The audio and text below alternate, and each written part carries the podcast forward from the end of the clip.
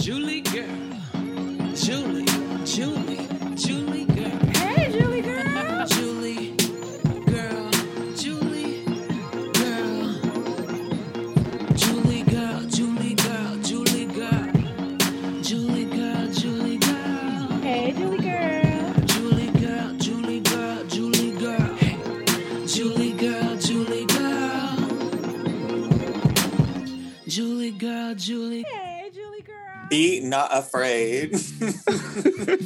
Welcome to Julie Girl, a Big Brother podcast. Julie Girl is a weekly podcast presented with an unfiltered foray into all things Big Brother.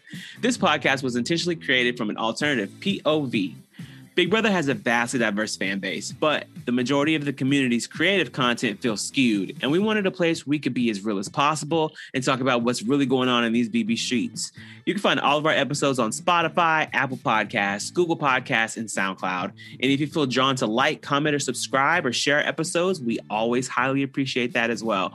If you ever have any suggestions for things you'd like to hear, feel free to let us know by sliding into our DMs on Twitter at, at or by sending us an email to juliegirlpod at gmail.com.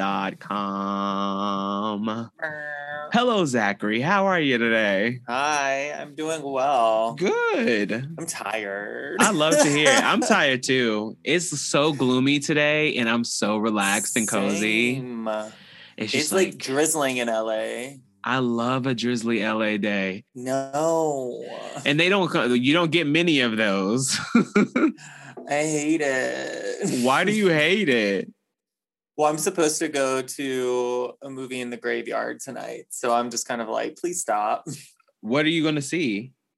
Uh, they're doing Scream one and two. Oh, child. See, I am not trying to scream in no graveyard. That sounds terrifying. It's an absolute no for me.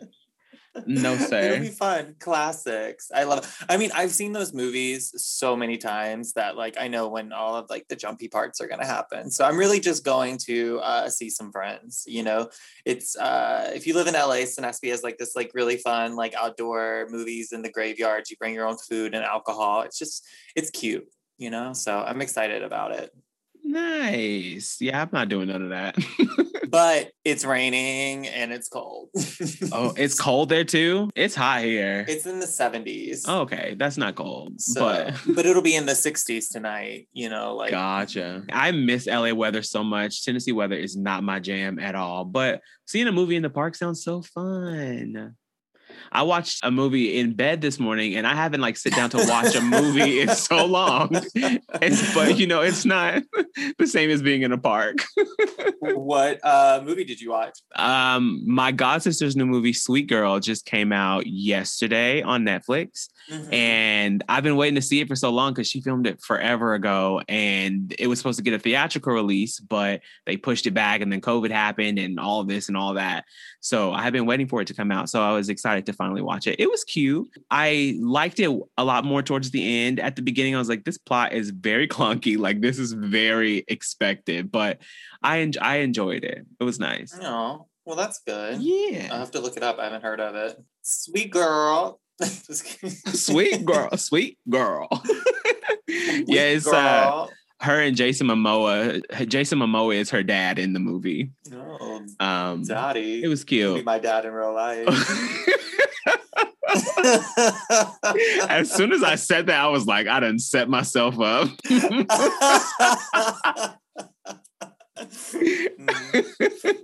Speaking of things to watch, I finally watched White Lotus by your request because that song is such, a bop. jam. it is such a bob. Everything about that show is just so good. Was it not amazing? you know, I won't say it was it was amazing, but I enjoyed it. It was This exhausting. has been fun, guys. Um, I'll see you next week. No, Zach texted me last week and was like, "You have to watch White Lotus. If you don't watch it, I'm not doing the podcast anymore." And I was like, "I can't stand and you knew I was serious, so you watched it. Uh, You see, I watched the whole thing. I watched it so fast. I was like, "I ain't dealing with your ass. Let me go watch this raggedy old show." But no, I I liked it. I liked the pace of it. I liked the way that it was it was done. It was beautifully shot. I loved the way they used music, and I I liked the characters a lot. But it was just a little out there at times and a little extra at times, but I get it's HBO, it's adult drama and all that, whatever. It's who I am. but it was funny. There were quite a few hilarious moments. Uh, Jennifer Coolidge is truly a gem. Like she, nobody quite does it like her. She is like the only one of her kind. Like I don't think anybody else could do what she does, and I think that's so special. I don't think there's anyone else on the planet like her. I'm just like, I feel like all the time I'm like, is this a character or is this just her? And I think Right. it's just her. It has to be because how like I can't imagine having a normal conversation with her. Like her just being like, oh, hey. You know, like it, it would be weird. Not She weird, but just me Jennifer up. Coolidge. I don't know. She's one of a kind. I love her. truly And I love that she's not in a lot of things as well because I feel like she's someone that like you could easily get over really fast if she was in a lot of things. I like that like she just pops up here and there and you're reminded like, "Oh, I really like her." Absolutely. No, I I I enjoyed it, but it just was it's exhausting because seeing white privilege on display is such a trigger sometimes. and especially because even though this is a drama, I've known so many of these people or people who do these things or act these ways and it's exhausting to see it like on a main stage. But you also, you know, it sets up interesting stories. Like I think Belinda's story was so compelling and there's so many Belindas out there. There's so many like there's you just see so many people get ran over because they're not in a position of status or a position of wealth or they can't be the ones out there going to these lavish vacations or whatever but they're still working and these are their lives to make other people's lives ha- so they can have a vacation or whatever so Well, that was like one of I was reading an article and I mean everyone on Twitter, you know, I mean I think everyone in general is like, you know, like the housekeeper at the beginning, she's pregnant. Whatever happened to her? Like, Right. you know, her storyline is never really brought up again. It's just random. I was reading an interview and Mike White was saying that he sets that up at the beginning of the show being like the workers, you know, you guys are like invisible, you know, like right blend in, like, you know, you're interchangeable. It doesn't really matter, you know? And for so sure he added these like other storylines he said but then like took it away to like put that up so it's like yeah you matter like right now you're pregnant or whatever but like we just change you out and like Right. forget about you so i was like i didn't even think about it like that because i was like what the fuck happened to her but then when i read that i was like oh got it Absolutely. And it's like that in so many, not even just vacations and hospitality, but like it's like that in so many ways in life that you're it's people are so easily disposable to others that feel as if they're above other people and that other people are there for their own disposal. And so I totally got that. And I appreciate it. And I I, I the one thing that I appreciated was the fact that this probably came from the survivor experience because you go to an island like Fiji and you're you have all of these these Hollywood setups and you're filming this show like people are really struggling when it's all this Hollywood production but then there are actual native people there. There are actual like people who live on this island and y'all are coming here to like you know mooch off of us and use it to make make it seem tropical. But you're completely not I Survivor I hear is really good about being interactive with the Fijian government and helping them, but Mhm. still like bringing something to an island like that and then using it for your own benefit and then, you know, moving on with your life, especially from his point of view, like being from Hollywood. Mhm. So it's it was interesting. I I recommended it. I recommended it to my best friend, and she texted me last night. It was like, "What the hell you got me watching?" well i feel like at the beginning like i feel like episode one anyone who turns it on is going to be like what the fuck am i watching? You know they they set it up with someone dies and then you literally just watch these people's vacation right. for five episodes until you kind of get to like the end. Like there really isn't anything going on. You're just like with these people as they're on vacation and they live their life you know? I feel like that's what i enjoyed about the show because it wasn't like every episode left you on a cliffhanger it made you like wonder what's going to happen next you just kind of had that from the beginning but it just kind of was whatever it was you know the way you explained that, I expected a lot more freeness to it. I do feel like there was a Mhm. plot and there was a reason we were watching these people's stories because we had to get to know them and see how they interacted with the world around them and with the people they Mhm. interacted with. And it really built like characters and how they feel about themselves and the people around them. And I don't think that you'd be able to get to later on in the show without knowing how each one of these individual people were interacting with the people around them. So I do think it's a cool approach to a show like that because you don't often see things that don't have like a strong beginning, middle, and end. But I appreciate it, Mhm. especially like, you know, six episodes. It's not a lot to to go through. So I appreciate that they set it up that so you could get through it and understand without being overburdened by Yes. all this other stuff. I do think it should have been like seven or eight episodes. I felt like the last one was kind of rushed, but whatever. no, I feel it. It was it definitely was rushed and it was just a lot of shock value and a lot of like, oh girl, I ain't never seen nobody do this on television before. oh my god. I mean, I I'm not gonna spoil it for people who might go and watch it, but I was just like, Oh. child, I don't know. I am I, didn't need to see this. I did not need to see it, but I I felt for people, but it's just it's so real life. But I just cannot watch. I can't watch even something as a commentary without immediately Mhm. relating it to my life, and it's so Mhm. difficult and like uncomfortable sometimes because it really be like this in a lot of ways. Ooh, but you know, I appreciate people's art. I appreciate what people want to create and put out into the world, and I think I do think it was effective. But I don't think it was as like of a magical experience as I expected. But I do think that it was it was well done and it was beautiful. And I loved the son. He was so underrated, underappreciated. Mhm. Everybody else was on my nerves, but he was a He was sweet. a He was a mess. he was a sweet I love the daughter. What are you talking about? The girls? I cannot deal with the girls. when she said that she had a stylist for her books. I was like, love it. I was like, that sounds like a Zach thing. I knew there's certain things I just knew you would like. Like when you told me there was a monologue, when she started saying that, I was like, this is exactly what his ass was talking about. I just be knowing exactly what makes you laugh and what what you will end up loving. she was like, I'm just gonna go lay in bed and wait for you to text me. But it was Uh, anyway, also yeah. it also hit like I was kind of like I wish Zach wouldn't have told me to watch this because it hit so close to home. At one point when she was on the boat Uh-huh. and she was giving the monologue about her mom, she said Uh-huh. that well she said that her mom died in June and that she loved the ocean and that she had a house in Carmel and my uncle passed away in June and he loved the ocean and that's one thing that we talked about since I was a kid and his favorite place in the world is Carmel, California.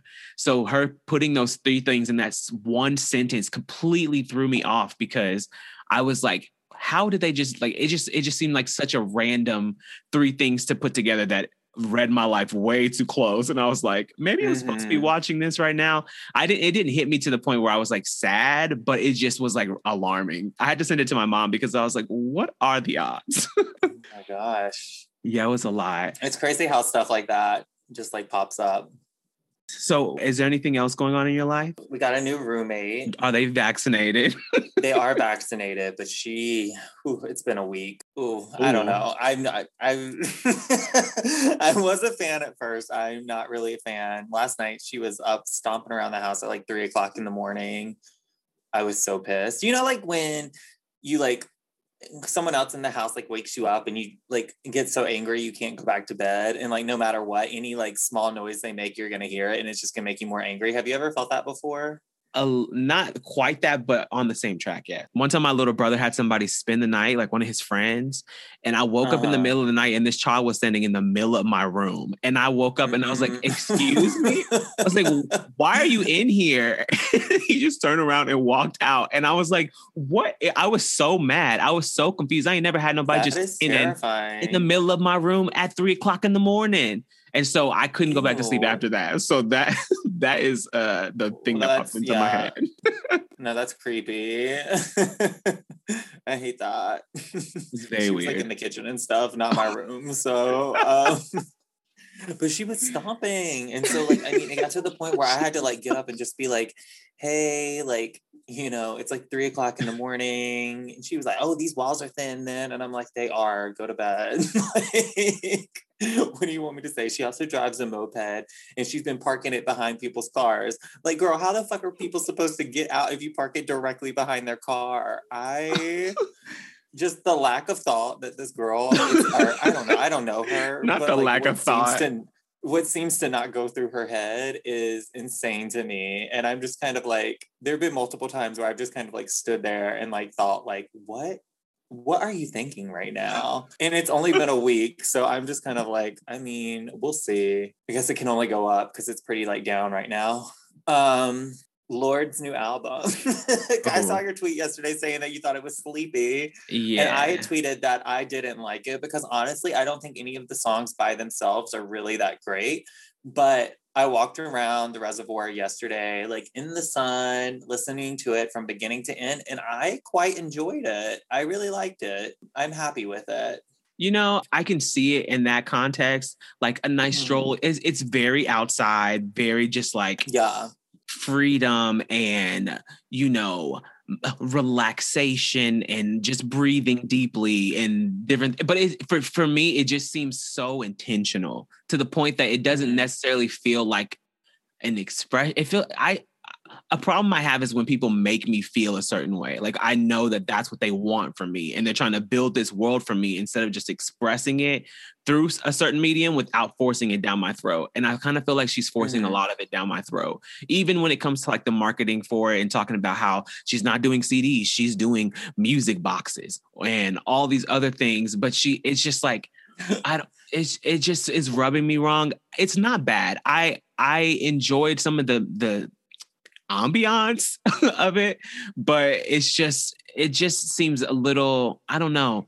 And it, it's weird like cu- stan culture i feel like stands are gonna love whatever their favorite is gonna put out one way or Mhm. another. And so it's hard for me to get a good read about how i feel about what the world is thinking of something because people aren't always the most honest about it. And i don't i don't think that it's terrible but it's just very I don't know. I'm I'm gonna listen to it again and you know just give it a shot and maybe go sit outside and listen to it in some grass or something. Yeah. I mean, I would say listen to it outside. These songs don't exist at night. Like, don't ever, don't ever play these songs at night for me because I feel like they just won't slap the same. Um, They just don't go many places. at night or during the day, like walking around as a full album, I thoroughly enjoyed it. I also had like my uh, beats on, so I listened to it in like spatial audio, like the Dolby Atmos through Yeah. Apple, which was like really nice. Um, yeah, I don't think that I would like listen to any of these songs by themselves, but putting the album on and like just going through it, I yeah, I like it. I'm happy with it. I'm a lot more happy with it than I thought I was going to be when I listened to those singles because I was not excited. I'm just I don't know. It just might not be for me this time around. And for everybody that loves it, I'm so happy that you love it. Yeah. but JoJo has a new single out this week called Worst, I assume. Y'all go pick that up on iTunes and listen to it on Spotify. I haven't listened to it, and it's only because she posted the artwork, and I don't really care for the artwork. And then she was like, "P.S. This is fake" or something, which I'm guessing she meant the cigarette on the cover. And I was just like, "You didn't, you didn't have to say that." I don't know. For some reason, I was just like, mm, "I'm gonna pass on this one" because of that. I don't like the artwork, but the Mhm. artwork for the the well, child, don't get me started on the music conversation because she's calling this project a capsule project. I'm like, girl, it's an EP or it's an album. like, what the hell is a capsule? If if it's not plastic and you ain't putting diamond ring in some plastic, it's not a capsule. Like, what are you encapsulating this moment? Like, I just it- Mhm. I get lost in the jargon sometimes, and it starts to drive me crazy. But I think the cover of it is absolutely gorgeous and potentially her best cover yet. the overall cover is nice. So I'm excited for that. And I bought tickets for me and my best friend to go to her show. And I'm so excited about that because we haven't seen JoJo together in a long time. Like, I think we saw her in Toronto in like 2011, 2012. So it's been almost 10 years. So it'll be nice to to see her again. And it's a small venue and you have to have, be vaccinated and have or have a, a, a COVID test before. So I feel safe. I did that last night. I was terrified.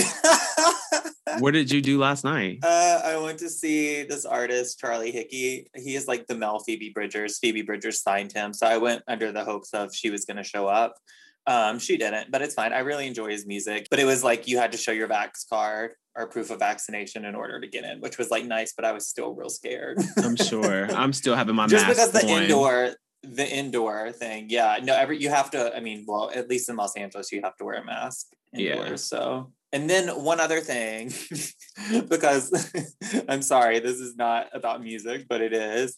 Um, Aaliyah's "One in a Million came out Yes, I'm so happy about on that. streaming, and it was a lot of fun for me because, like, "One in, in a Million, like, I was so young that I don't really like. I remember it in that like I downloaded it later on uh, LimeWire, but I didn't really start following Aaliyah until like her self-titled album. Okay. So it was fun to like revisit this album, which I've like had, but I just never like really connected to it because I don't really remember it. Yeah. You know, from that time, the same way I remember like her self-titled. It was fun listening to it. But it then got me thinking, like, what do you think? and I know this could be a whole nother conversation, but I was like, I just have to ask him. Like, do you think that Aaliyah would have had a long-term career if things had happened differently? Or do you think that she would be like Missy and Timbaland right now, kind of just popping up here and there on like projects that don't really slap the same as they did back in like the 90s, early 2000s? I hate this conversation because it really could go on for so long. But I because people even say if oh if Aaliyah never died, Beyonce wouldn't be who Beyonce was, and I I don't Mhm. think I don't I honestly don't think Aaliyah's career would have been as big and continued at that rate. Mhm. Um, you know, she was very much a contemporary of the Monica's and the Brandies and all of the other R and B girls, and a lot of them don't really have the space anymore. But Aaliyah Mhm. definitely was a, a trendsetter, but I just don't know if she would have impacted in a long term way had she not passed away. But I do think that she definitely affected music, and her, like the work that she did with Timbaland was set the blueprint for R and B music that we're hearing now. Like all of these Mhm. girls are literally thriving off the vibes that Aaliyah and her teams created in the 90s and by the with the looks and the styles and the all of the above like it all comes from that era. So I do think that it, this still would have happened and she maybe would have had a resurgence but I just don't know if it would have been as major if it would have been as big. I don't think it would have ever reached the level of a Beyonce though because she just Mhm. but also Aaliyah pushed a lot of boundaries. Like she she pushed for to move in a, a really strong direction. A lot of the other girls didn't push the way that she was pushing things. So, you know, all of this could be mute and we'll never know. But I, I think she definitely had the potential to figure something out because she really did try to diversify her creativity and to push her images and to grow. And that growth is really what artists need if they want to succeed. Mhm. Sorry, I was just thinking about that when I was listening. I mean, I don't, I don't know. I don't, I don't know one way or other. But I was just like, as I was listening yesterday, I was just like thinking, like, what if, you know, like what would happen? Because yeah, I put her in the same category as you know Missy and Tim, and like, while I think that definitely they paved the way, you know, there's a lot of influence from like their music and like contemporary music. They pop up here and there, but nothing really hits the way that it did like when we were growing up. Um, also, one of my favorite songs is on is four page letter. And I'm just like, Yes. why gotta be four pages? and literally just like four page letter. And then I'm like, but four pages? Like that's a really long letter. Like, do you know how long four pages are? Listen, she had a lot to say, She- and she enclosed it with a kiss. I was like big pages, little pages. College rule, like, Y I rule. you gotta make sure you get it on time. Like I was just like, how that's a lot to say. Four pages. But listen, back in the 90s, there wasn't no social media, there wasn't no cell phones. You had to write what you needed to say. If, like Really? I passing notes in the hallway. I used to give some four page letters, like, listen, front and back. yeah, my boyfriend and I like whatever we are. Um, we used to write each other letters, and uh, we used to write each other letters in four pages. I don't think I could ever do it. That was something I thought about, and then also this is the last thing I thought about when I was listening to it. I don't know what what kind of mood I was in yesterday, but I was just questioning shit. I was listening to Heartbroken, and I was like, who whoever decided like the heart was gonna be the thing that got broke? You know, like I'm just like the heart's probably like, now how did I get in this? You know, like I'm fine. I just I've always I've never like really thought about that, but I was like, I wonder where like the term heartbroken came from, and then why people think like or say like my heart's broke like whenever they're sad or like you know something like that. Like how did that become a thing? For sure. It's very interesting. I'm just like, where did that come from? I don't know. For some reason, this album had me thinking about shit. I love that this Unearthed 1996 album got you deep in your feels. Truly, I was just thinking about a lot of stuff yesterday. Waking up in the morning, thinking about so many things. Truly, the so many things are four page letters and like why heartbroken's a thing. Truly, those are my biggest concerns in life. the heart really don't do all the stuff we think it's doing when it's really like our Mm, brain, our nervous system. And so it's like, you broke my nervous system. Right? I'm nervous system broken. Ooh, Blessed You child. my spine. what if it was the esophagus? Not the esophagus. Let me from the bottom of Yeah, my my throat. You broke my throat. Well, that let's not go down there, bro. Daddy, Momoa. Oh God. I have a poster of Aaliyah on my wall. So having this conversation, she looking dead at me right now. And I'm like, sorry, girl.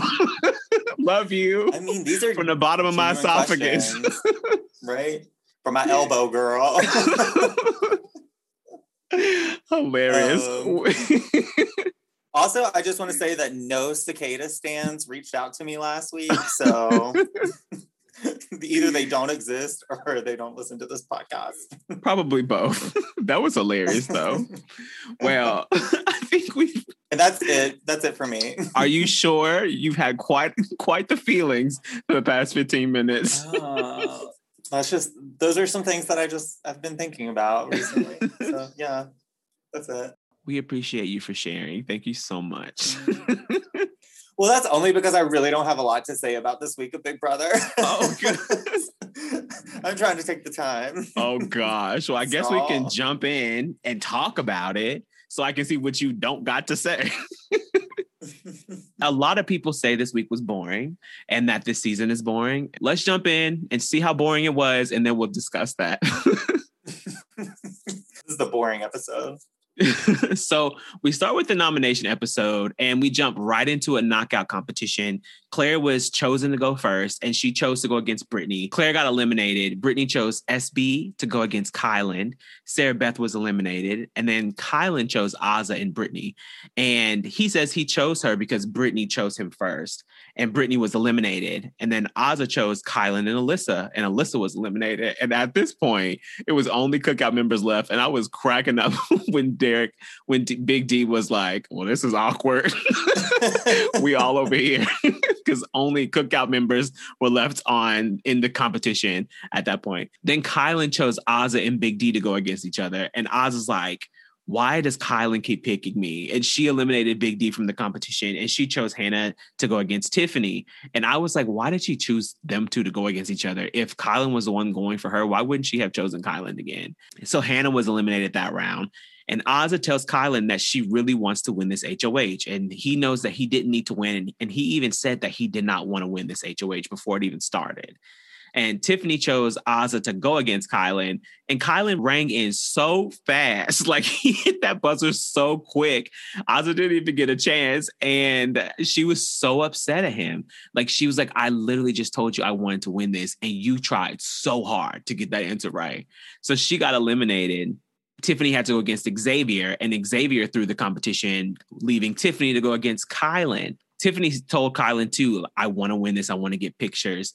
And Tiffany ends up hitting the wrong answer, and Kyland ends up winning HOH. I was like, why didn't Kyland just like hit the wrong answer or like like if he didn't want to win he had so many opportunities to not win this HOH so right? it was so strange that he would say that he didn't want to win it, let people tell him that they wanted to win, and he seemed like he was going along with it, and then not do anything to actually make that happen. So it was just a very strange. He wanted to win. I was like- the day, Kyland wanted to win. Clearly, because he That's didn't it. try. And when Tiffany said he was, she wanted to win, he was like, "Well, let's hope I do the right thing" or something like that. And I was like, "Why don't you just do the right thing or do what? You, like, if you don't want to win, just throw it, Right. just like Xavier did." Mhm. So nobody wanted Kyland to win this week. Out of everybody in the cookout, they had talked about this beforehand and said Kyland is the only person that probably shouldn't win this week because Sarah Beth should be the target this week. So for Kyland to play that way made it seem like he was really fighting for Sarah Beth's safety this week. And that made everybody a little nervous because they all feel like they're on the same page. But if you're, you know, stepping out a little bit too strongly, it's like, are we on the same page? But, you know, at the end of the day, this is an individual game, but they've already gotten this far as the cookout. I feel like they need to stay on that page. But Kyland set himself up for so much floppitude this week because he was not doing a good job. So Oz is in the room and she's crying to Xavier because she knows that Brittany is probably going to be the one that's going to be going home this week and she's going to be in big danger. And Xavier is like, keeping the cookout together is the hardest job I ever had in my life. But I was cracking up. I think Xavier is so funny in his DRs. He was like, it's the hardest job I ever had in my damn life. He said it cracked me up. And people always say he's boring, but I think he's so funny in the DR. Xavier then talks to Tiffany, and Tiffany's upset that Claire's probably going to be the one going home this week. And they're all getting to the point where they're having to balance how they feel about the cookout and also their plus ones that they've all gotten really close with. And so we see that start to spin and those emotions start to rise and it getting a little uncomfortable at the idea of having to send one of their plus ones home because they were all ready to send Kai's home. And now that he's HOH, they know that's not going to happen. Mhm. So Azah has a conversation with Kai about the HOH competition, and it was quite awkward. It really was the beginning of such a tumultuous HOH for Kyland. Kyland is saying that Oz is not a great communicator when it comes to conflict. And I just feel like Kyland is quite condescending in a lot of the ways that he communicates. And Mhm. Azah literally told him and stopped him, was like, Hey, I want to be heard here. You keep talking, even whenever I let you know I want to speak, you continue to talk. And he talked for like five, ten more minutes after that. And she still didn't get a chance to really talk. And it was like, how do you not see or But I don't think he's necessarily wrong about Azah. I think that he was cutting her off, but also at the same time, I think that Azah isn't the best communicator. So I think that like he has a point, but I don't think he's the great, like the best communicator either. So put them together. Oz is very headstrong, and Kyland just thinks that he's always right. You know, I feel like Kyland would be a good dad in that like he would sit you down and like tell you everything that you have to do in life. You know, he gives me very much that energy. You know, like thanks, dad type of vibe. right. No, I Um, so totally I think that they're both. I think in that situation, I thought that they were both wrong. I found that whole conversation to be kind of annoying. I'm not gonna lie. I was just No, like, I- okay, I I don't think Azah is a terrible communicator because a lot of times she knows what she wants to say. She's just a little apprehensive about the way to go about it. And so she starts to hold herself back a little bit. And when people are not that apprehensive, they tend to run her over and she break uh, she shuts down. she likes to play apprehensive, but she is very. She knows what she wants to say, and like if she doesn't say it, her face says it. You know this whole Right. thing. right. You know, like her thoughts are coming out one way or another, whether or not she's saying it. And so I don't have a lot of uh, sympathy for her or someone who I feel like, you know, like, oh, I feel bad for her. She can't stand up for herself because I feel like she can. yeah. And I think that she does. And Absolutely. so I don't really vibe with Azah. I just don't for some reason. She is quickly becoming one of my least favorites in the house. I can see that from an episode perspective, but I feel opposite because I've grown to love her even more because she's been uh, she's been growing so much and trying more. Yeah, I only watch the episodes. I don't watch feeds, so I don't know any of Right. the other stuff. Right. But no, I I agree that Oz is not the best communicator, but I think it was just triggering for me to see Kyland call her a bad communicator when he's not a great communicator. And it's like, Mhm. how can you even recognize a great communicator if you're not giving them the opportunity to communicate the way they know how because you want them to meet you where you are and not coming to them and even giving them any you know like it's it's just hard for him not to have to communicate the way he needs to communicate and that makes for not a great communicator a lot of times because people don't want to always have to adjust because i feel like a conversation is ebbs and flows you have to have a little bit of everybody involved in seeing how everybody communicates if you want there to be some kind of understanding on any level Mhm. but anyway so Kai tells Big D that he's looking at Azah or Brittany as a pawn. But Big D is like, oh gosh, I do not want to have to deal with those emotions. I don't want to have to put them in that situation. And he ends up offering himself to go up as a pawn instead, which I thought was sweet of him, like as a friend and knowing what he would have would have had to deal with for the week. But also, I was just like, sir, y'all are not a team anymore. Like, it's just, it's annoying to see those team dynamics becoming such a stronghold on some of these people. And that's one of the downfalls of the ideas of having teams in this game, the way that they did this season. How did how did you feel about Yeah, I mean, it's nice. The thought is nice. I just thought it was unnecessary. which is most of Big D's game? He thinks he's playing a lot more. It's nice, but there's no reason. Right. Yeah. I mean, anything, I'm sorry, but anything that these people are doing to help Brittany, who is not part of their like main alliance, it just does not make sense to me. And I'll get more to that when we talk about the veto. I was just so pissed. so whenever I think of someone helping Brittany, it just irritates me. Absolutely same. So Kyland nominates Big D and Claire for eviction, and everyone was shocked. Which I Brittany's face at the table always cracks me up. But um, so then we get the first high roller room segment. And I was cracking up after they announced all the twists, and Hannah was like, "This is a good twist," and people started making it to a meme. My favorite meme where it was like, what was it, the pretzel place? oh yeah, like, I Noah. sent it to you. It's like, no, this is a good twist. I die. That's my favorite. that was hilarious. So we find out for sure what all these powers are going to be. The first power up for play is 50 BB bucks, and it is the veto derby. And you bet on one of the players in the veto, and if that player wins, you earn a second veto. The second power is 125 BB bucks. It's the chopping block roulette. And it's the power to remove a nominee from the block, and a roulette wheel determines the replacement. And for 250 BB bucks is the coin of destiny. You can overthrow the reigning HOH, and I think you basically get to choose both nominees before the veto. But I need to hear more about that this week if we have the opportunity to.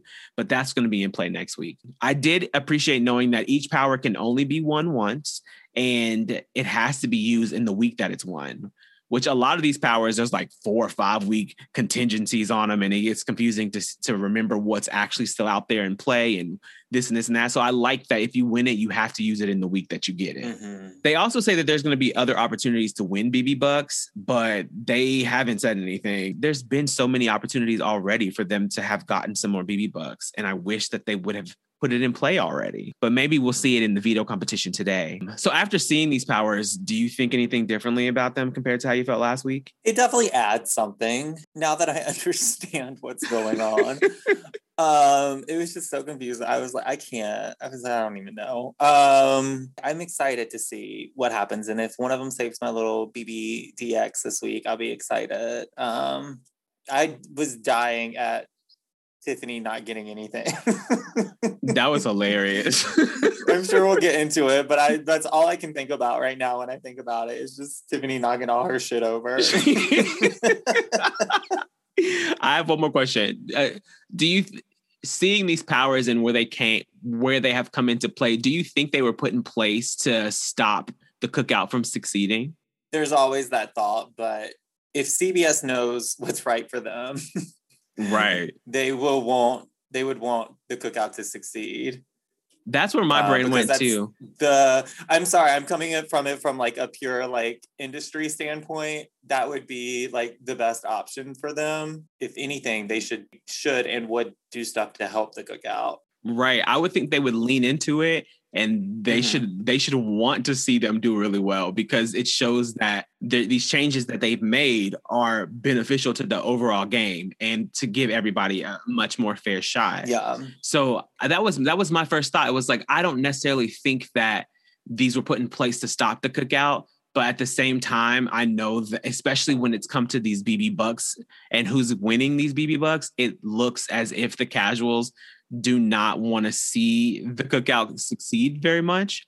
And so uh, I think that maybe, especially when it came to like this week, that they may want to, that production might want to see other outcomes because I know that DX is a big draw for a lot of people and he has a lot of fans and they want to see everybody kind of have a shot and i don't think many people on this show have a shot right now if you're not in the cookout so i could potentially see them putting these things in place and potentially changing the rules on some of the powers to make it a little easier for other people to get somebody from the cookout out potentially. So I mean, I guess, but even with it kind of being like predictable for the next couple weeks until we get to just the cookout, think about how great it's going to be when the cookout has to turn on each other because you have all these people who have been working together and then we're going to actually have to see the game within the game you know for big brother i'm going to take that from drag race real quick um did you watch the episode by the way I didn't, but I saw Oh. Silky's Barbie Girl, which is like I don't know if that's what you were talking about, what I would enjoy, but that was pretty great. It was amazing. Sorry to get off track, but I Silky destroyed it this week. I was so happy to see her do as well as she did because she was Uh-huh. like so Did sad.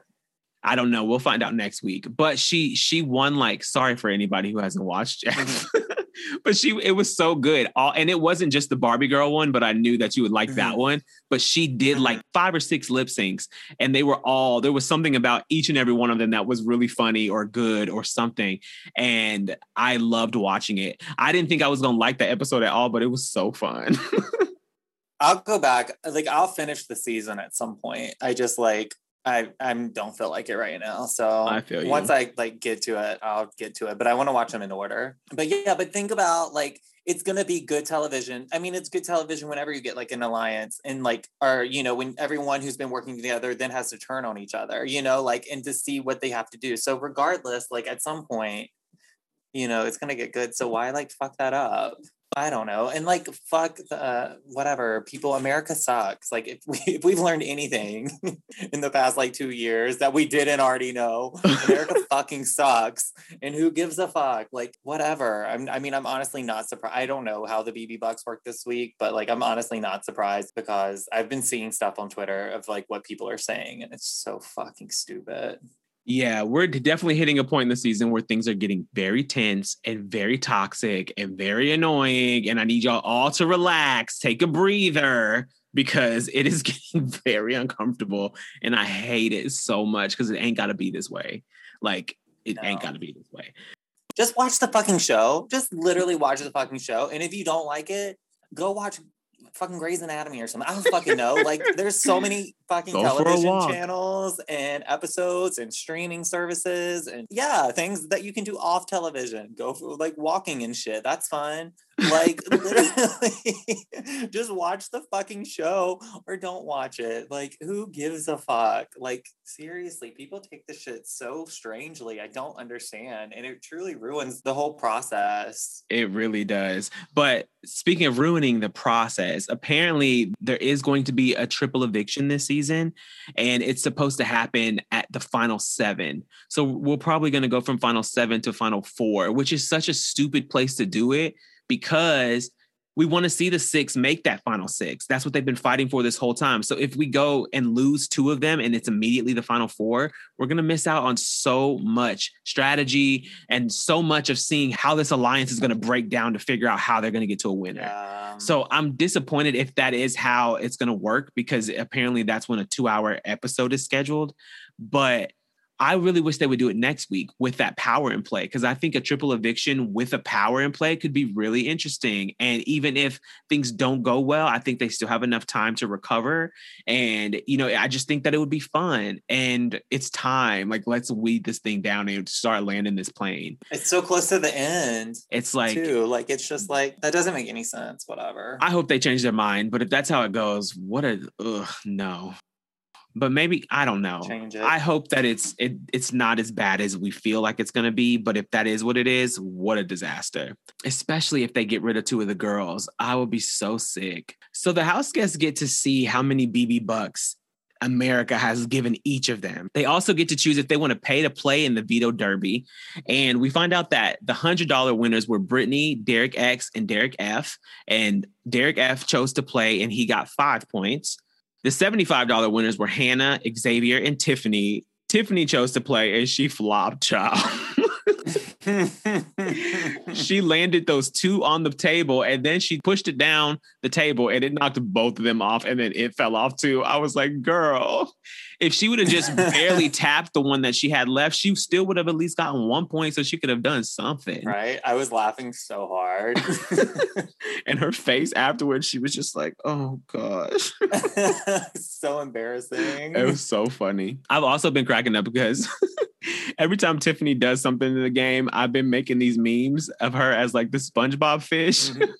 oh my god, I saw that. Yes. and it really just started because I saw that fish one day and I was like, why does fish look like Tiffany? Because Tiffany always be looking at the side of her eyes like that. And so uh, then I made another one after something else happened and people were like, make another one. And I was like, okay. So but then every time she does like her game, something evolves in her game. It's so fun now to like make a meme to go along with it. And mm-hmm. it's turned into like a new project, which is fun. And since I'm not gonna be doing the Sims house, I'm like, I at least have something to to look forward to. Always love when a season inspires me creatively in some way. It's always so fun. So then we move on to the $50 winners, and it was Azah, Alyssa, Kyland, Claire, and Sarah Beth.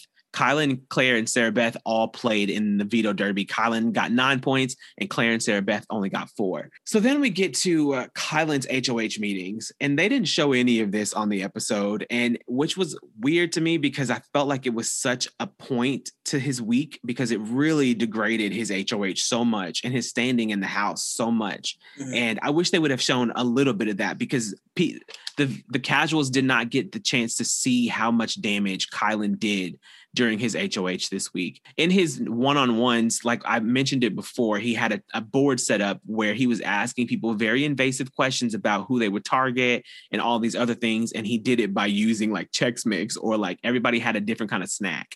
And he would take each of their pieces and put them on his own board so he could keep track of who had what snack and who said what and what, what, what.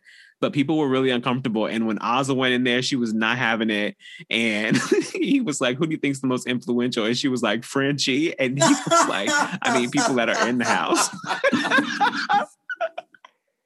And then she was like, I don't have an answer for that. I don't have an opinion on that. I don't have an opinion on that. And she was the only person that turned him down. And I thought it was so good. And those are things that make me like Azah because why does anybody need to answer questions for to Kyland like that? Like he don't need to know your entire game right now. And I appreciated that she wasn't backing down and just doing what he was asking of her.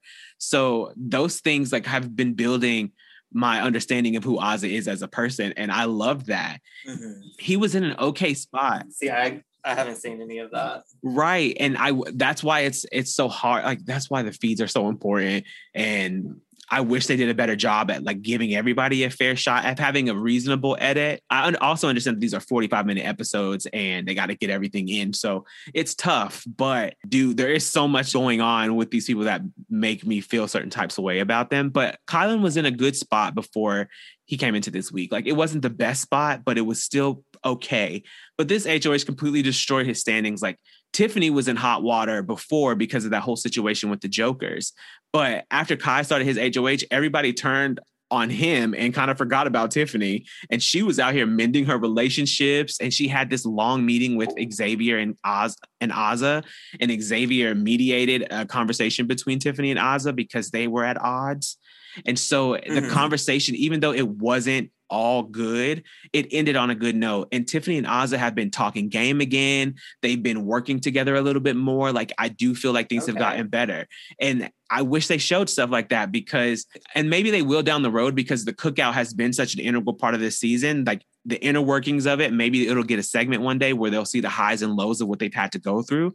But they really have like had these moments of high of high highs and low lows, and it's been really interesting to watch. But Kyland is definitely in hot water after this HOH because a lot of people have lost trust with him and are questioning his motives and all of the above. It was not a good week for him at all. So then we move on to the veto episode, and Brittany says she feels safe because Kyland agreed to a deal that she offered.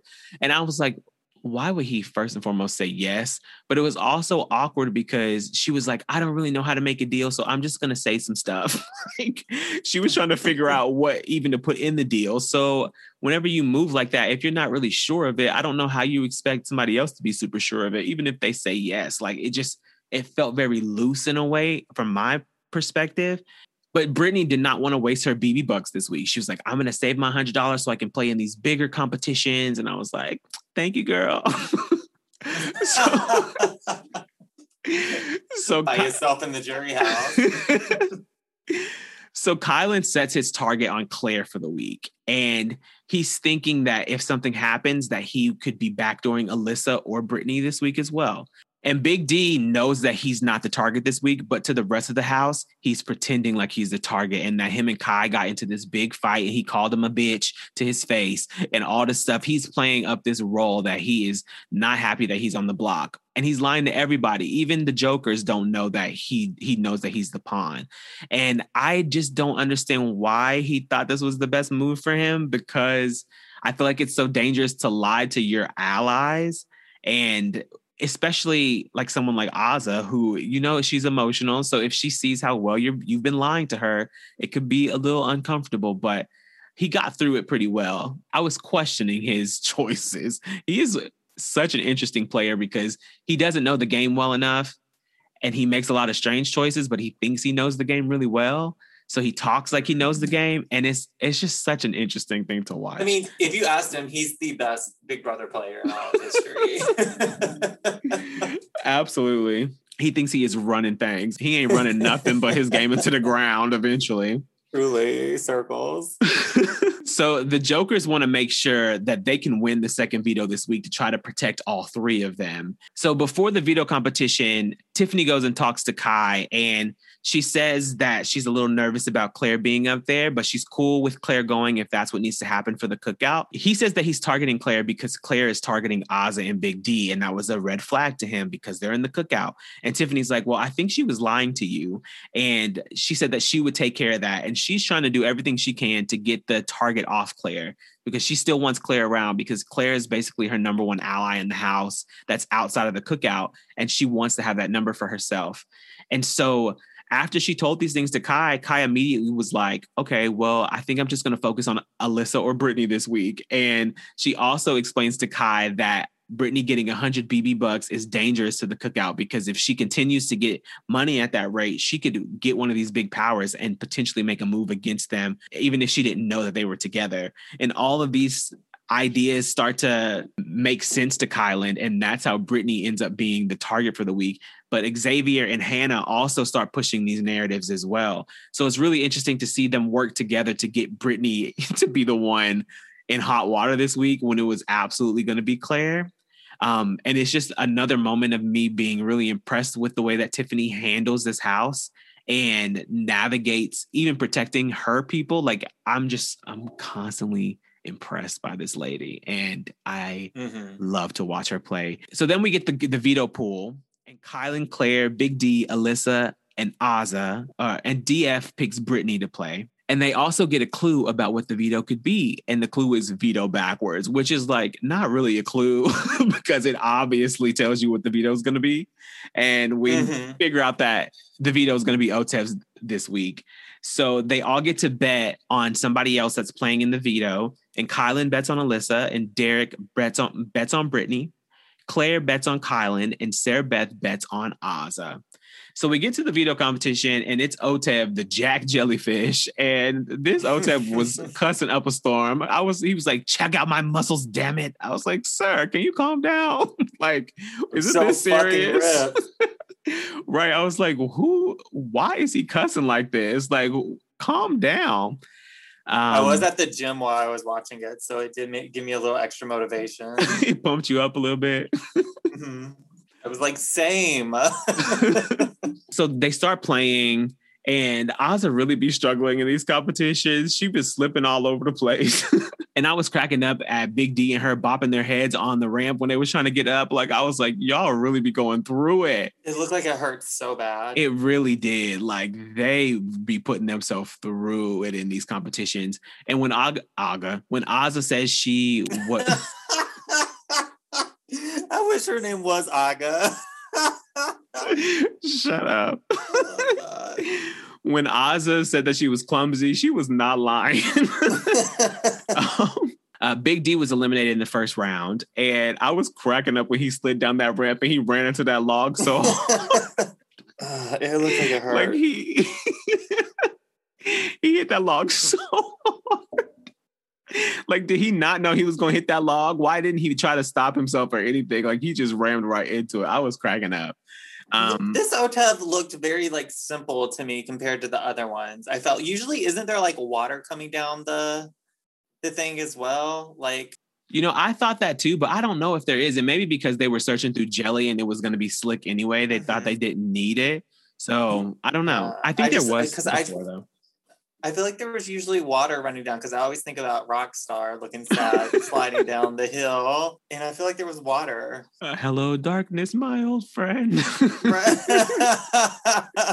Truly, so sad. It's one of my favorite moments. I always remember you singing that. So then we get to the round where Azah finds the right answer and she puts it in her pants and she continues to look around because she realizes that Brittany hasn't made it back up to the top yet. So when she realizes there's only one stump left up there, she doesn't want Brittany to lose because she wants Brittany to be the one that could potentially win this because if she wins, then she can save herself and Big D will also get a veto. So Azah takes the right answer out of her pants and throws it on the ground for Brittany to find. And Brittany finds it and goes up and gets the stump, and Azah is eliminated. And Tiffany even noticed Azah throwing the comp because she did not do a good job at trying to hide it at all. And I'm like, why is it so hard for y'all to throw these competitions?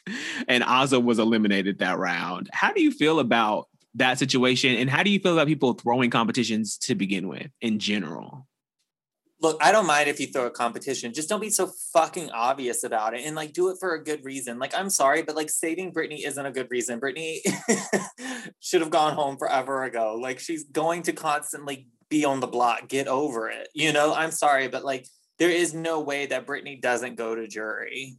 You know, like, be thankful she made it to jury. She's going to be everyone's pawn if she stays in the game. So just like let her go home so she doesn't have to like have that stress every week. If you want to actually care for Brittany and be her friend and worry about her mental health and all of this stuff, let her go, you know? Because eh, truly, I mean, what? Brittany wins the competition, she saves this week or whatever, and then guess what? Next week she's back on the block. You know, there is no other. I don't. I don't see anything else for her game. You know what I'm saying? Other than Absolutely. just being on the block. So while I understand why Azah would try to throw it to her to save like Big D, her like all the Jokers, which were not in fucking teams anymore, like it doesn't make sense to me. And especially to do it so obvious, like she really put it up in her pants and then like threw it to her. Like what? Like, here you go, Brittany, It come get it. Like she was a little puppy throwing her a treat. honestly, she should have just fucking went down there and like pretend like she was looking around and like slid it into her hand or something. Exactly. thrown it at her. Like it was so obvious. And for what? You're just like hurting your game, in my opinion.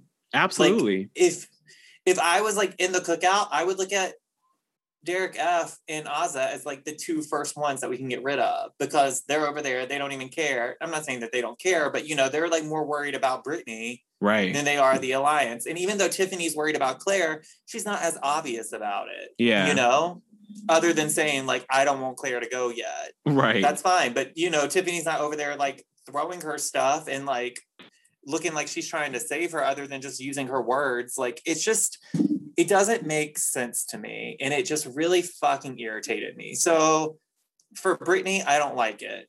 Throwing competitions for other reasons, I understand why sometimes you would. so Brittany gets eliminated in the next round anyway. so, Which I was just like, see, it wasn't even fucking worth it. ridiculous. And then Claire gets eliminated, and it's down to Alyssa and Kyland. And Alyssa tells Kyland that she would like to win and would use the veto however he wants it to be used. And Kyland doesn't want Claire to take herself off the block because she bet on him in the derby. And if he wins, then Claire's going to also get a veto. So, and Kai bet on Alyssa. So if Alyssa wins, he's still going to get a veto anyways. So he started to plan to throw the competition. And he wants to win that second veto from Alyssa and use it on Claire to build trust with her. And I was just like, I, what do you think about this plan? Because I like talking about throwing competitions. I don't think Kyland did a good job throwing this competition either. When I feel like this is a very easy competition to throw. Yeah. He ends up letting Alyssa win the power of veto, and he still ended up winning a power of veto anyway. But I just thought that it was so stupid of him to make it so obvious that he was throwing it because somebody's relying on him to win to potentially get them a veto and they're the one on the block. The smart thing for him to do honestly was to win it and let Claire take herself down so he didn't have to Mhm. you know show his hand in any way. So if somebody went up, then nobody would be mad. So now you want to w- get a veto no matter what. It still put Brittany up on the block. Like it makes him look so much worse. And Claire wasn't even appreciative. Like she I- literally was like, "Oh, what? Like, am I? I'm supposed to be excited because you took me down? Like, Right. You know, like what? which is so fair because it's like yeah you took me down but you you had an opportunity to win and you didn't because you knew that i was going to get the veto and you wanted to be the savior. You wanted to do this and do that. Like i totally felt her on that because i probably would have been a little un- mm-hmm. a little suspicious as well. Like i ain't finna thank you like that. Like i see the game that you're Right. playing and i appreciate like that's claire's strategy mind like she's seeing what Ky- kyland is doing and i just don't i feel like he does not care about eyes on him but Oh, they looking child. But after the competition, Claire was so upset. She went in the house and she was talking bad about him for such a long time. She was really upset. Kyland tells Big D that his target now is going to be Britini. And Big D was mad. And he was like trying to come up with a plan to save Britini and tries to paint a target on DX's back because he thinks it would be easier to get DX backdoored. But it's like this is the difference between Tiffany and Ozzy and Big D is that Tiffany actually put strategy into play to try to save Claire. But Big D offered himself up as a pawn instead of trying to make any kind of deals or try to do anything. Like he could have been like, hey, if I go up as a pawn for you, you can't nominate Britini as a replacement. Or, you know, do Mhm. anything like that to try to get what you want, even if it's any nothing has happened yet to alarm you. But if you think it's a possibility, then you should probably be thinking that far ahead. But there were so many opportunities for them to not make this happen.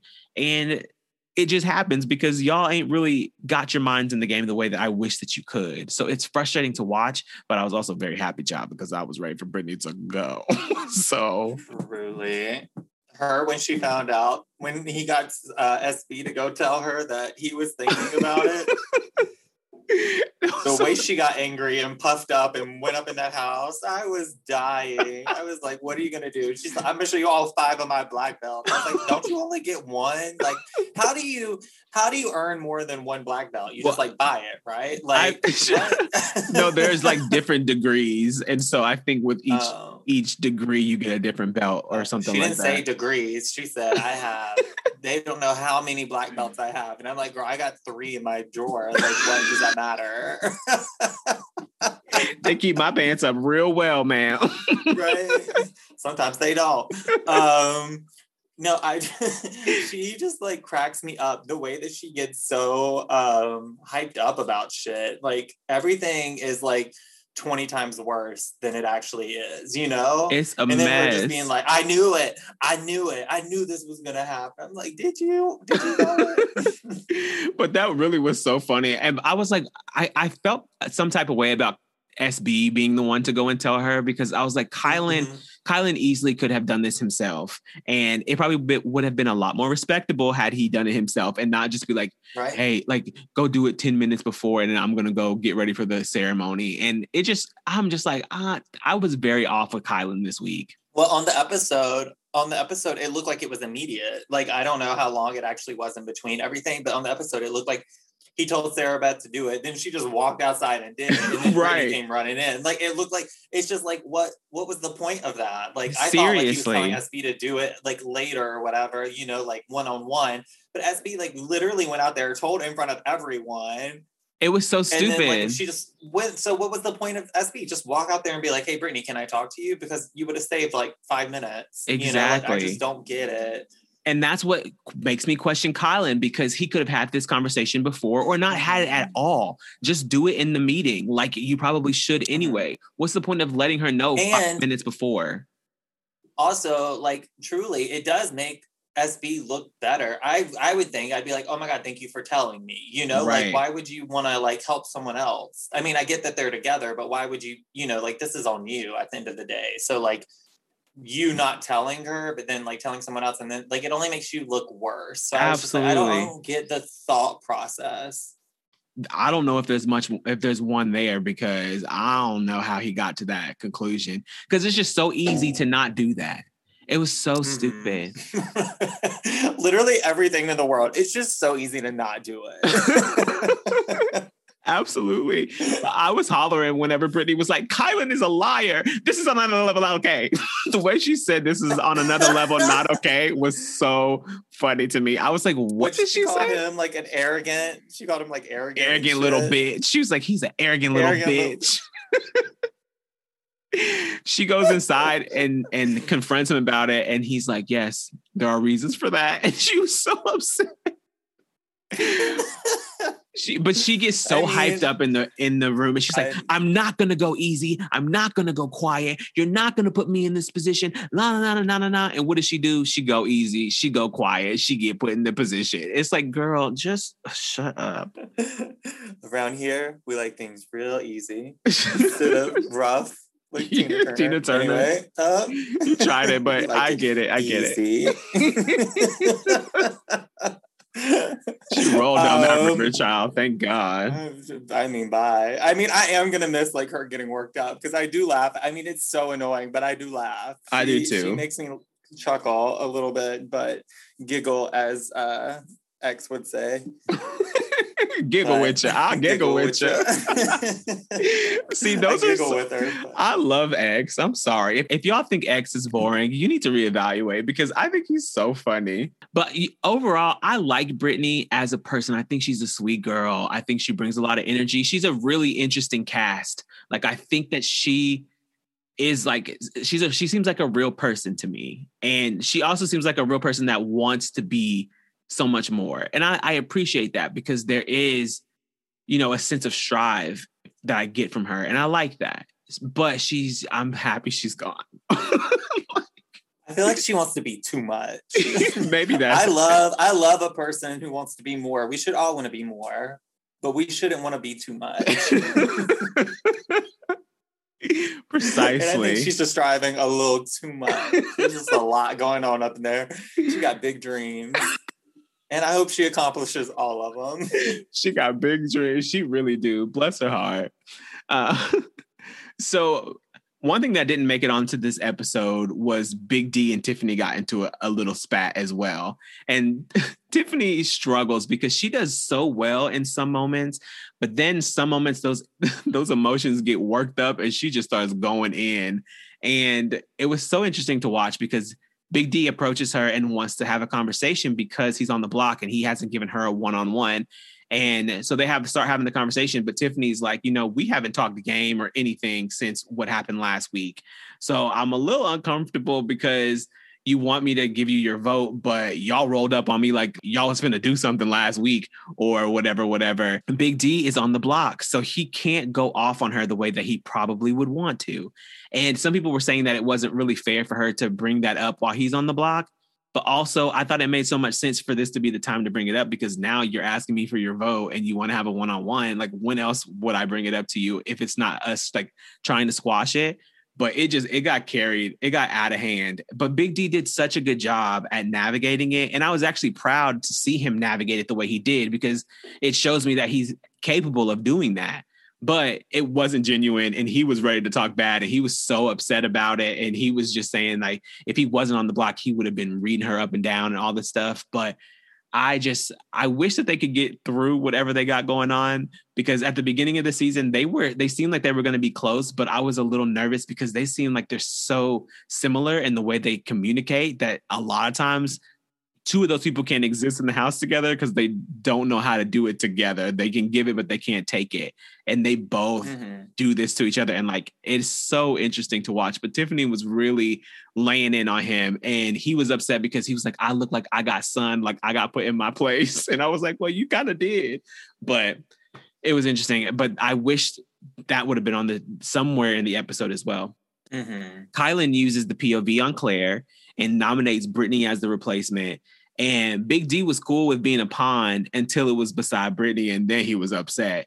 And I was just like, sir, you should have never been cool being a pawn to begin with. You should have put something in place to try to not have y'all, any of y'all on the block.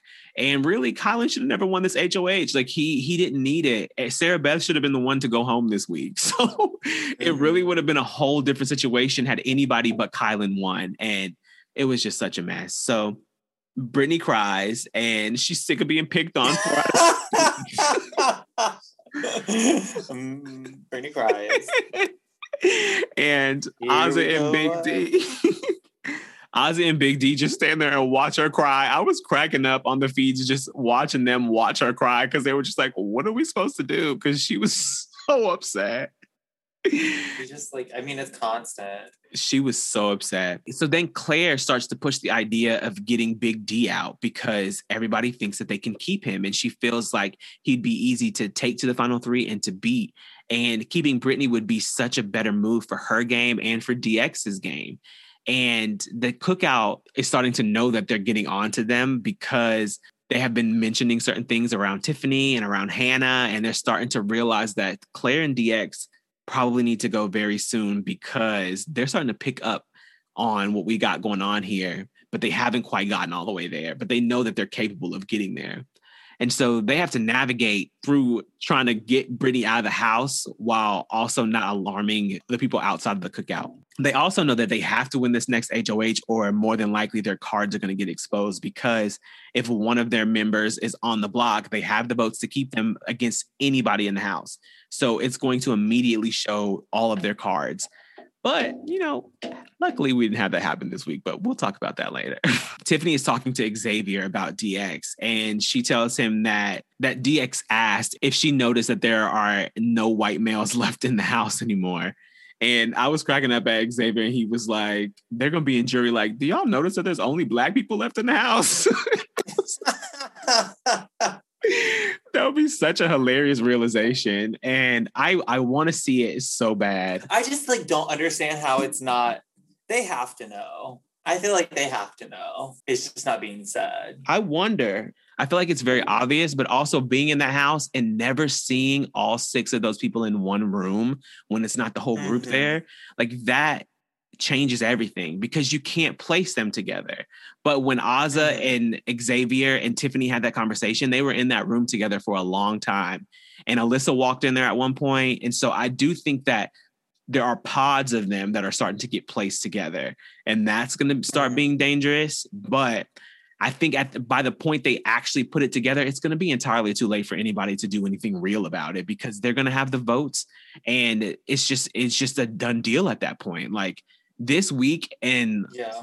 the week that we're on currently were the weeks to really make a move and they absolutely had the space to do so but it's not going to happen so it's going to be interesting to see how all of this ends up but i don't think the people outside of the cookout really have any shot at this point because they missed their prime opportunity to get anything done because they're not making the moves that they should be making for their own games Mhm. so Xavier, Kai, and DX also have a conversation and they talk about how they need to keep each other in the house as shields. And according to DX, Xavier said that him or Alyssa would not put DX up on the block and come for him. But DX is like, I don't know if I fully believe him, but it is true that they need me as a shield. He talks to Claire about this, and Claire reinforces the idea that she should not trust this, that they would probably backdoor him in a heartbeat. And they almost got DX comfortable enough to throw the upcoming HOH. But Claire Mhm. stepped in and was like, I don't know. DX and Claire have be- been getting a lot closer and they've been talking a lot. And people are starting to notice that as well. But people are worried that those two may be the ones to pull something out and figure out the cookout and be an issue for them. But we'll see. Then we get to the eviction. Britini raps again, child. I'm so happy she's gone. I was like, I'm not trying to see her rap anymore. I was cracking up at Julie asking Derek to, if she could call him Big D. And then she was like, and Brittany, I'm going to call you Bratiti. Titi. I was like, where did she get Bratiti? That's like, that is such a random nickname. I was like, I Julie is so unhinged. Bratiti. I'm mess. Um, so Bratiti is evicted by a vote of seven to one. Azah voted to evict Big D. And if Claire and DX had tried to push through this idea of getting Britini to stay and they all voted out Big D, the vote would have been on their side. And it's so frustrating to see them not try to make that move, even though I don't want the cookout broken up. But I do hate to see people miss the opportunity to make the move that they want to make. Mhm. And Claire and DX wanted to make that move. They only needed Alyssa and, and Sarah Beth. And if all four of them would have voted that way, Oz's vote would have swung that vote and it would have changed everything. Swang it. You better swing it on the like it would have changed everything. And. I hate that they missed it, Swing but I'm, that vote round and round. I'm sorry. All right, I'm done now. but they missed their moment and Britini was evicted, but I'm very happy that she was. Um, Bye, girl. and then Kyland kissed Big D on the mouth, and I was very confused. Why? I just want to know why. I have no idea, but he really kissed him. I was like, this is out the blue. Like, I don't mind it, but I just want to know why. yeah, I, I don't mind it either, but yeah, I don't, it was interesting.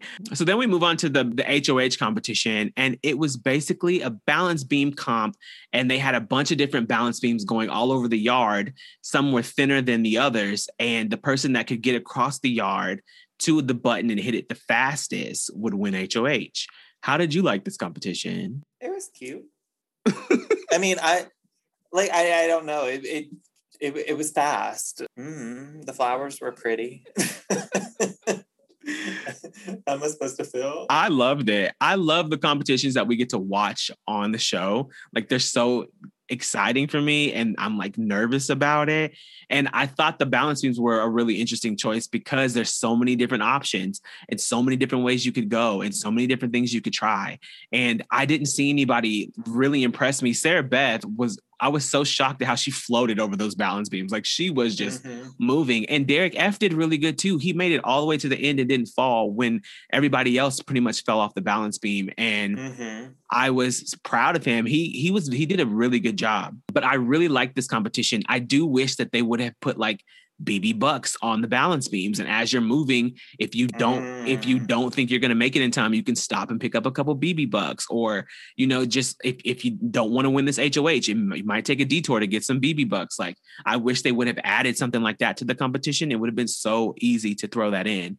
But Yeah, I didn't think about that. Yeah, I I think it was so fun. I just wish that there was a little bit more danger, a little bit more choice whenever you went.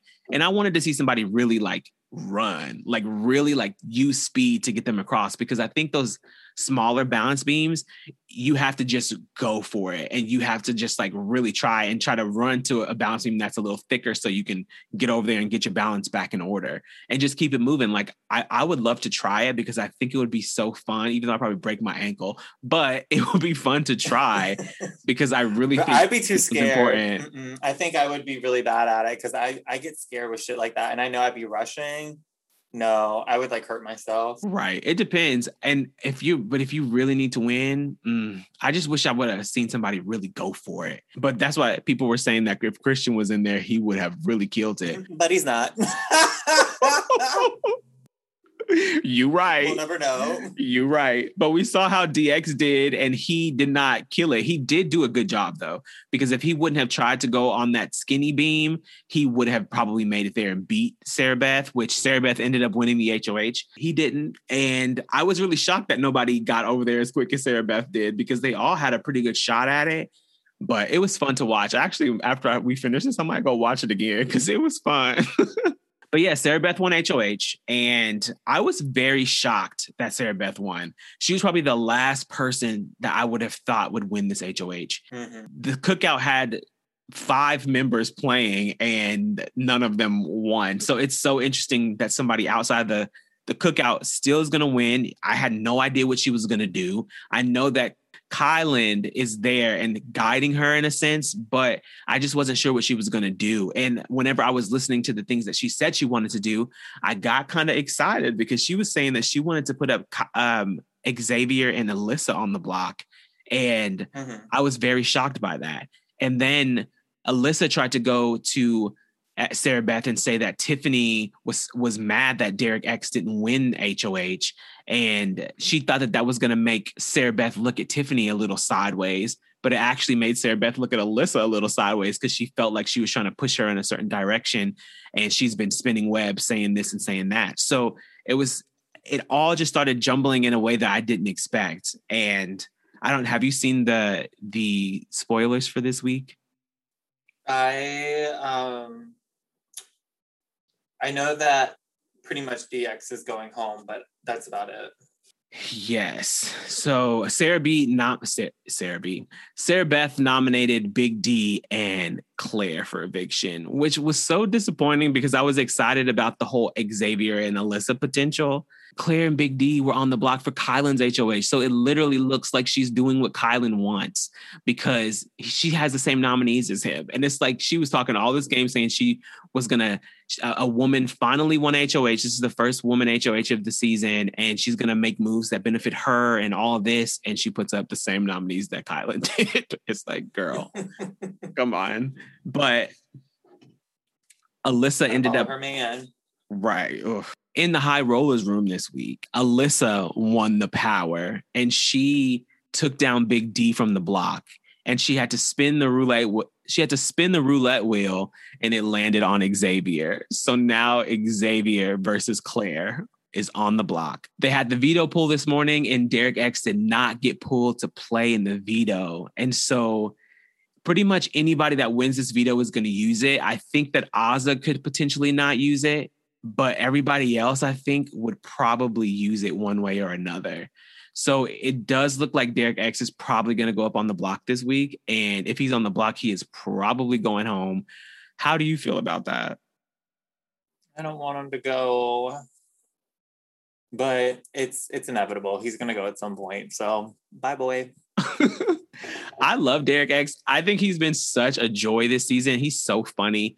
I think he brings so much to the game, but I'm not super connected to him to the point that I feel like I would be devastated to see him leave. So I kind of hope he mm-hmm. does go this week because it does take him out of the running for that big power next week. And it does make the cookouts road a little bit easier because they probably have a better shot at winning some of these physical competitions. So I'm not mad to see DX leave, but I I do love that he is on this season, and I would love to see him play again, especially because he understands the game in a different way now. So if he got to start over with, mm-hmm. if he got to start over, I think he would do so much better. Um, and I think he's going to end up being America's favorite player because I think he got another hundred dollars this week, and I really can't see anybody else in the house being America's favorite player at this point. Mm-hmm even though Big D said he think Frenchie's going to be America's favorite player, and I was like, "Sir, he said that this morning. I was like, "Now, come on, now." This season is not picking up a lot of steam, but it's staying its course, and I'm excited about that. But a lot of people have been saying they feel like this season is a steamroll. Do you think that this would be considered a steamroll? No, because I feel like this season is like one of the first seasons where I'm truly like, I wonder what's going to happen each week. Yeah. You know, like, I feel like this is the first time where it hasn't been as predictable as it has been in the past. So, I, as far as that, no, I don't find it boring. Um, there is something missing, though. I will say that there is something missing. I don't know what it is. Um, but that could just be me like being tired of Big Brother. uh, to be honest, because yeah, I mean, this is like I think this is like one of the first seasons where like every week I'm just kind of like I don't know what's gonna happen. Um, I mean, not as far as like who goes home. Usually we know by the time, but like as far as like who's gonna win and who they would put up if they were right. to win. Um, I think this is like one of the first seasons where like I'm surprised, especially with like the whole Christian stuff and all of that. You know, like I thought that was pretty shocking the way it went down. So no, I don't find that boring. I do feel like something's missing. I can fully agree with that. I think what's missing is there there isn't a lot of flashy energy this season where we're not seeing like my, I immediately go back to season 20 where the beginning of that season was so intense and so many things there was a lot of pressure and there was a lot of flashy moves and there was a there was um blind sides and there was there was energy that you can't create any other way but by completely shocking somebody. And there was caitlyn fumbling that puzzle and all of those different things that were really like shocking. And we haven't seen pretty much anything like that this season. I think it's weird for me to watch people be uncomfortable and upset with the season because they don't have these moments. We don't have we haven't had any like real fights no screaming no yelling nothing like that. Like it's been pretty straightforward and like comfortable for the most part but I feel like I've been more compelled than I have in a very long time because there's so many options on the table every week. And I think with Big Brother, options are something that I really look for. I want to see people make decisions. I want to see those decisions on the table and I want to see people talk through them. And we have so many brilliant minds in the house this season that are actually thinking things through and that are actually navigating the game and using strategy to help them and their allies. And that stuff is exciting to the depths of my core. Like that is truly what gets me pumped up to watch the show. So I've really loved it. And I don't think it's a steamroll. I don't think the cookout has completely decimated everybody else because they haven't been in power this whole season. They've had the same HOHs. It's been Xavier and two of Kyland. But other than that, it's been other people in the house that are not in their alliance, but they have used their strategy to position themselves to be influential in the house so they can kind of get what they want even when they're not in power. And that is the real power of this game. And I love to Tiffany see that. and Xavier have. You're right. Themselves. Let's You're not right. give all of them credit. Tiffany and Xavier. Kyland too, though, because Kyland is working with SB this week, and if he gets his way, and if Derek X leaves, that is not good for Sarah Beth's game. Like Sarah Beth is going to be next on the chopping block. She should be aware of this by now because they tried to flip this vote on her already. So like, she should be more aware of this than anybody else. So them not making any moves to help their games is very annoying to see in a sense on a personal individual level. But i think the cookout is just that good and their but their game is not flashy. It's not in your face. It's very interpersonal. It, it comes from connections. It comes from social game. It's all of those things. And i think it's so well rounded and they need to get some more respect for that and i think that i think that saying this is a steamroll and that it's boring is so bleak and it's so basic and it's so easy. If all you want from this game is drama and fights and flashy moves you can go watch literally any other show that's produced on television because those shows build for that. They need that to survive. Big brother is literally built on strategy and competition and all of these different things. Like even though those those other things are part of big brother for me i do not think they are the bread and butter of the show because what would be the point of just watching people scream at each other if there's no nothing moving under the surface like you can go watch love and hip hop you can go watch the challenge like all of those games are are way more drama oriented because it's produced and edited in a, in a, a studio. We get to watch so much of this, and that's the real game of it. And I love that. And I hate hearing people say this is boring and that there's nothing going on. Like I I get so triggered by it because I just you know I do respect that everybody has their opinions. But it just makes me uncomfortable because I don't understand how people don't they're wrong. basically. But it's just like I just don't understand how you don't see the beauty of Big Brother right now. Like I think this is the best Big Brother we've seen in a long time. And how do you not see that? Like you're I just don't think that you can be a fan, like a real fan of what Big Brother is if you think this is boring.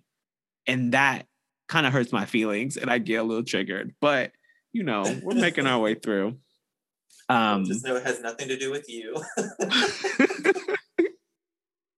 Shut up.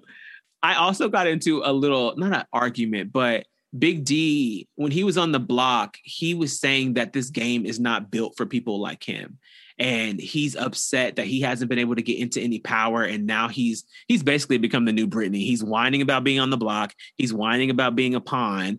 And he's he's saying that because he hasn't been able to win power, it's that's the reason. no. And I just don't agree with that. And people were saying people built like Big D are not going to succeed in these physical competitions the same way that other people can. And I'm like, I can agree with that because, you know, some of these competitions are very physical oriented, but all these HOH competitions have not been, except for the wall. That's really the only one that was Yeah. really would be difficult, I think.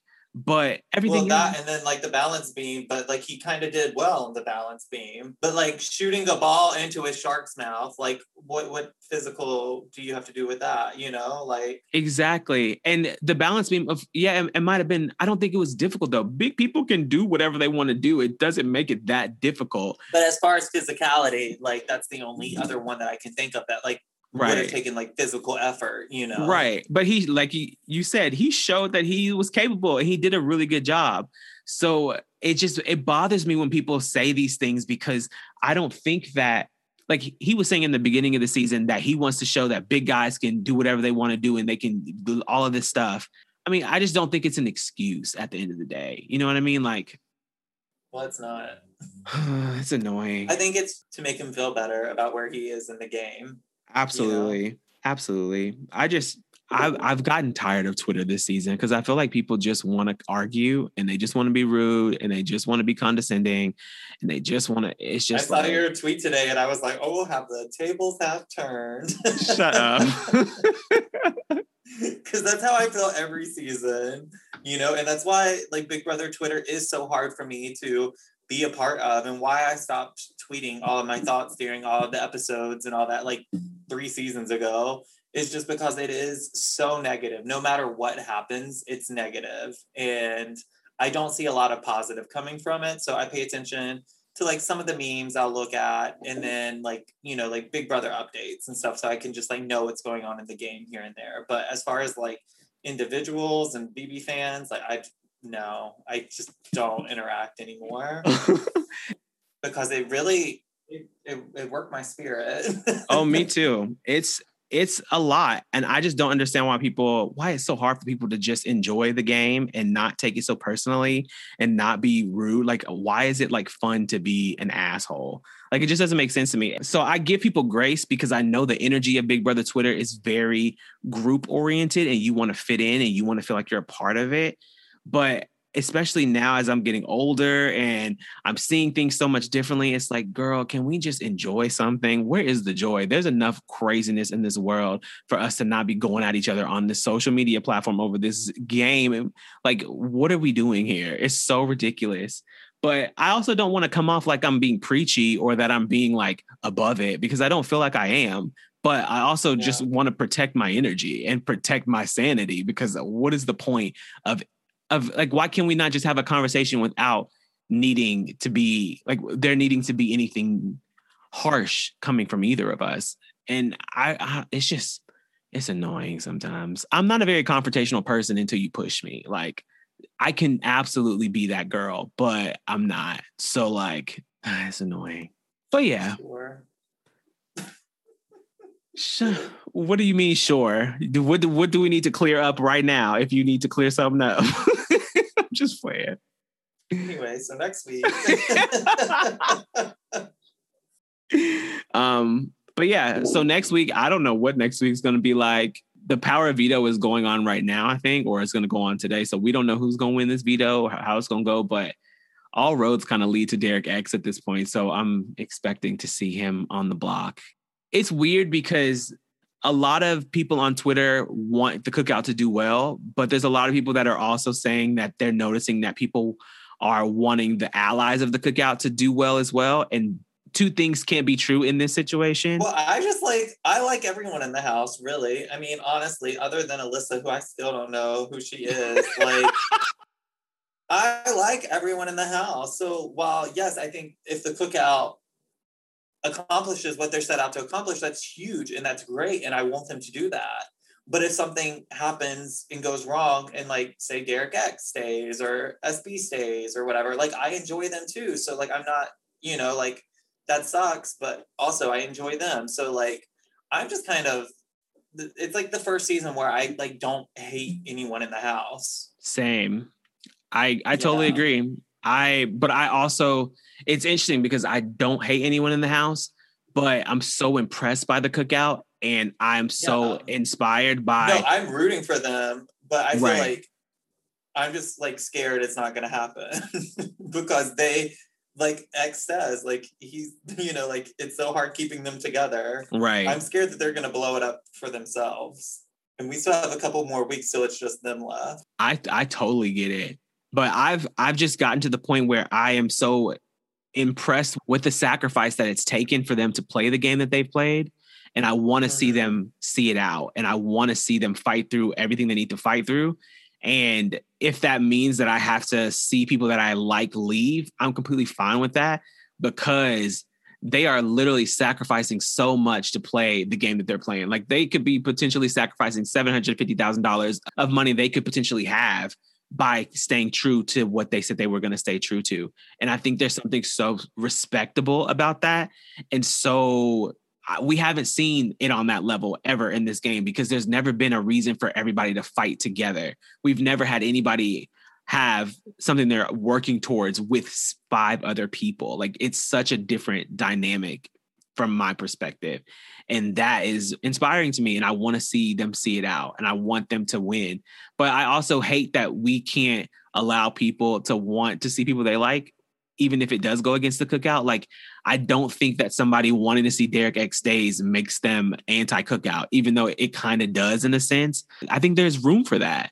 And I just hate that people get so worked up over it and it just it just starts to get really toxic. We'll see what happens. I'm rooting for them. I want to see this season end on a positive note. I I'm ex- I'm just excited to see how it goes.